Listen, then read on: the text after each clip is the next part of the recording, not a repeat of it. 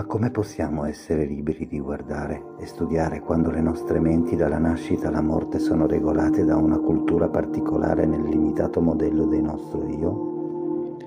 Per secoli siamo stati condizionati da nazionalità, casta, ceto, tradizione, religione, lingua, educazione, letteratura, arte, costumi, consuetudini, propaganda di ogni tipo, pressioni economiche, dal cibo che mangiamo, dal clima in cui viviamo, dalla nostra famiglia, i nostri amici, le nostre esperienze, ogni forma di influenza che vi viene in mente, e di conseguenza le nostre reazioni a ogni problema sono condizionate.